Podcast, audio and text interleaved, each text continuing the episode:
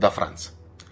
Smettetela, smettetela di fare affidamento sui social e su YouTube per comunicare il vostro pensiero. Usate i social fino a che non, finché si può, ovviamente, ma solo per condividere quello che dite o, eh, o quello che scrivete sui vostri siti o sui vostri blog, che sono molto più difficili da censurare e controllare. E non fate affidamento sui social perché sono strutturati per catturare contenuti e renderli fonte di guadagno per gli stakeholders, cioè i soci delle aziende che li possiedono, ma non per, non per far arrivare del denaro a chi quei contenuti ha scritto. Ritornate all'origine. Quando l'effetto di un sito dipendeva dal fatto che le persone ne apprezzavano i contenuti e quindi ne parlavano, diffondevano i link agli articoli, li condividevano, sì, ma con una mail. E ancora prima con gli sms, che poi andavamo a digitare su un browser, allora era Netscape, chissà, chissà chi se lo ricorda, parliamo degli albori di internet. Ci si iscriveva alle newsletter proprio per essere informati quando usciva un nuovo post e si commentava sul sito e non sui social perché si discuteva direttamente con l'autore e tra commentatori dopo aver letto l'articolo o ascoltato il, vi- il podcast o visto il video per intero. E non c'era nessuno, tranne l'autore, a censurare per ideologia o stronzate simili e nessun autore censurava chi la pensava diversamente perché sarebbe stato un boomerang in termini di immagine. Ok? Piuttosto si impegnava in una discussione il più delle volte sana e civile Certo, c'erano anche allora i troll, gli stronzi e gli ether, ma quelli non era difficile levarseli dai coglioni, perché con un ban sull'IP o sulla mail te li toglievi all'istante, e comunque erano pochi. Non c'era questa bulimia di contenuti dove le persone passano il tempo scrollando col pollice e consumando e vomitando al contempo centinaia di contenuti al secondo, volandoci sopra come delle mosche sulla spazzatura. Chi aveva davvero qualcosa da dire lo diceva, ma non sparava cazzate per il gusto di farlo, perché per scrivere un post degno di, di tale nome, e soprattutto un post degno di essere letto, implica, cioè, ci voleva sforzo, attenzione, volontà, si condividevano i contenuti, citandoli sul proprio blog con un link, così che l'autore originale potesse essere al corrente di questo e magari rendere il favore perché lui o lei aveva in quel momento maggior visu- eh, visibilità, no? C'era rispetto perché scriveva dei contenuti, anche i più assurdi, per l'amor di Dio, ma perché si era consapevoli dello sforzo che erano costati anche solo per essere scritti, oltre a essere immaginati.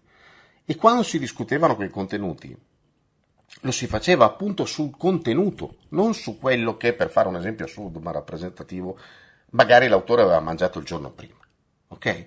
O, o su come si era pettinato. Si discutevano i contenuti. Torniamo alle origini. Se basate la vostra lettura su quello che propongono i social e lo stesso Google, non farete altro che lasciare a loro la selezione di ciò con cui nutrite la vostra mente, che sarà di volta in volta esclusivamente quella che porta più soldi e non cultura e contenuti, ok? Quello che porta più soldi. Oggi social come Facebook e siti come YouTube censurano a tutto spiano tutto quello che non va bene all'establishment del paese a cui fanno riferimento e non di certo per proteggere gli utenti, perché non gliene frega un cazzo di proteggere gli utenti, ma perché altrimenti guadagnano di meno e vengono pure sanzionati. Le cosiddette fake news, hm, le notizie false, circolano grazie ai social che adorano far circolare i contenuti a chiappa like perché sono loro, quelli che a loro portano maggiori introiti e quindi i contenuti spazzatura sono proprio quelli che fioriscono di più anche grazie al fatto purtroppo che la gente è sempre più rincoglionita e acefalica.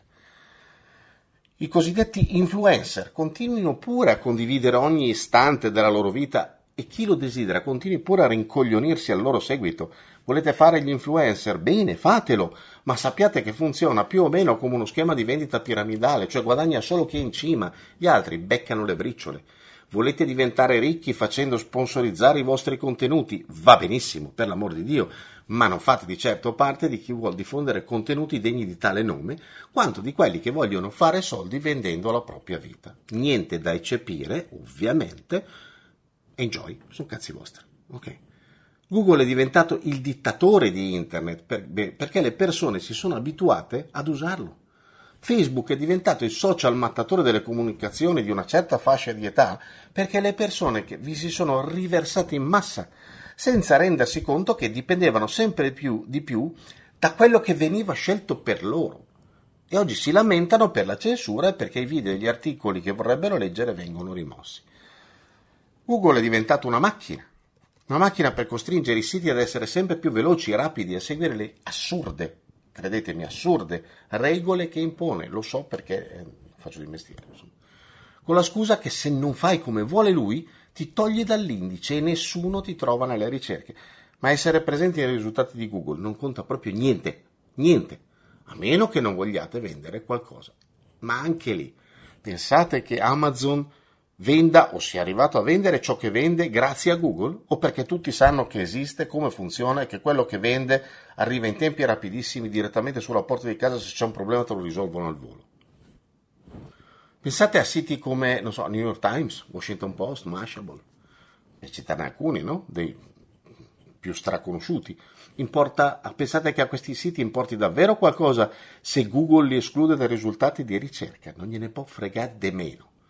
Perché Google è diventato una trappola che raccoglie informazioni molto, ma molto più in profondità di Facebook e compagnia bella. E la cosa divertente è che lo fa imponendo pure come fornirgliele. Ma Google non è niente. Nell'istante in cui sparisse dal pianeta sono almeno una dozzina di altri motori di ricerca pronti a prendere il posto, solo che voi siete troppo pigri per usare un altro. O pensate che Chrome sia un browser gratuito? Ricordatevi che ogni volta che qualcuno vi offre qualcosa di gratuito in rete, il prezzo siete voi. Per creare un blog non servono nemmeno soldi all'inizio. Il mondo è pieno, pieno di, forma, eh, di piattaforme gratuite che offrono spazio e grafica. Ovvio che l'ideale è creare il proprio spazio e questo può avere un costo, certo, ma poco. Il costo è veramente limitato. Ci sono offerte per spazi e siti web a poche decine di euro l'anno. Certo, poi si può voler crescere e qualcosa toccherà spendere, ma considerate che oggi creare il proprio sito o blog con un po' di buona volontà può avere un costo inferiore a 200 euro. E poi per la manutenzione costare meno di 80, 90, 100 euro, esageriamo all'anno non vi sto proponendo il business, eh, vi, sto, vi sto solo dando la dimensione economica della vostra libertà. Eh, ma così non mi legge nessuno. Balle, tutti possono leggervi. Leggere quello che dite, vedere i video che postate, non metteteli su YouTube, caricateli su Vimeo, che ha una sua porzione, diciamo, gratuita, o su un'altra piattaforma simile, poi includeteli, fate l'embed, come si dice tecnicamente, nei vostri post. Potete sempre condividerli via mail a coloro che vi conoscono di persona, chiedete loro che vi aiutino a diventare visibili e poi perché no, fino a che non vi censurano. Usate i social, ma per farvi conoscere, per far conoscere il vostro pensiero, ma non regalandogli i contenuti, bensì condividendo i vostri. Fino a che non vi censureranno, le persone potranno conoscervi e segnarsi il vostro link, i vostri link, no? Il vostro nome, il nominativo, l'indirizzo del vostro sito. E tornate, tornate a iscrivervi alle newsletter. E se qualche sito o blog ne manda troppe, ditelo a chi lo gestisce. Oh, nano, hai rotto i coglioni, mi hai mandato troppe mail, state tranquilli che smettono. Insomma, tornate ad avere un rapporto diretto con le vostre fonti di informazione e smettetela di passare il vostro tempo sui social, mentre se possedete un sito o un blog, smettetela di preoccuparvi dell'audience Scrivete o parlate, cantate, eccetera, eccetera, per chi vi leggerà, non per i motori di ricerca, altrimenti ritornerete nel circolo vizioso dei contenuti spazzatura. Non mettete più contenuti originali direttamente sui social, condivideteli su di essi, semmai, a partire dal vostro spazio in rete, invertendo la logica del traffico web.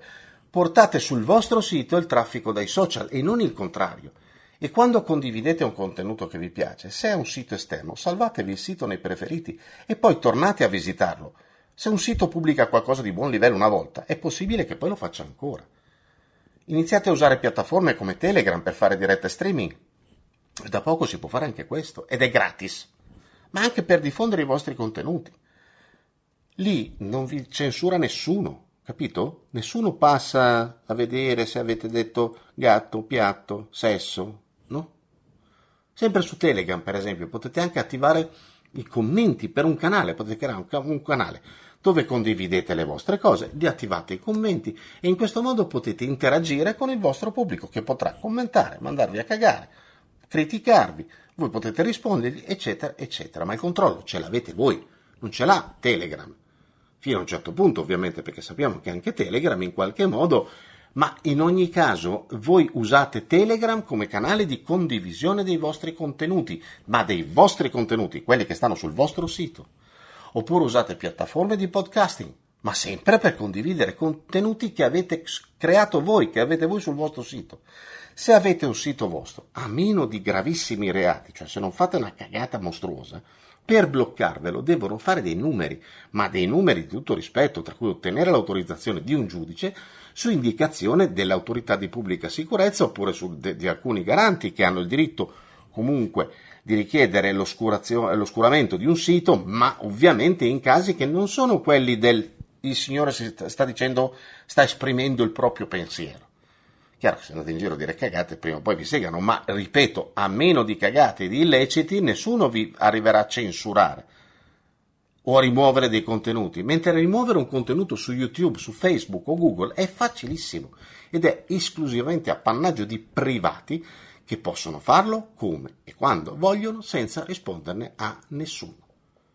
Se vi blindano il, il, sito, voi potete fare ricorso, c'è qualcuno a cui rivolgersi, esiste una legge, esistono gli avvocati, esiste un sacco di cose, ma soprattutto sapete che è stato Tizio, nelle vesti dell'associazione Tizia, a chiedere l'oscuramento del vostro sito. Se Facebook vi, o, o, Google o YouTube vi oscurano un, un video o un contenuto, provateci a dirgli qualcosa, non riuscirete mai a ottenere niente, salvo i casi particolari. ok?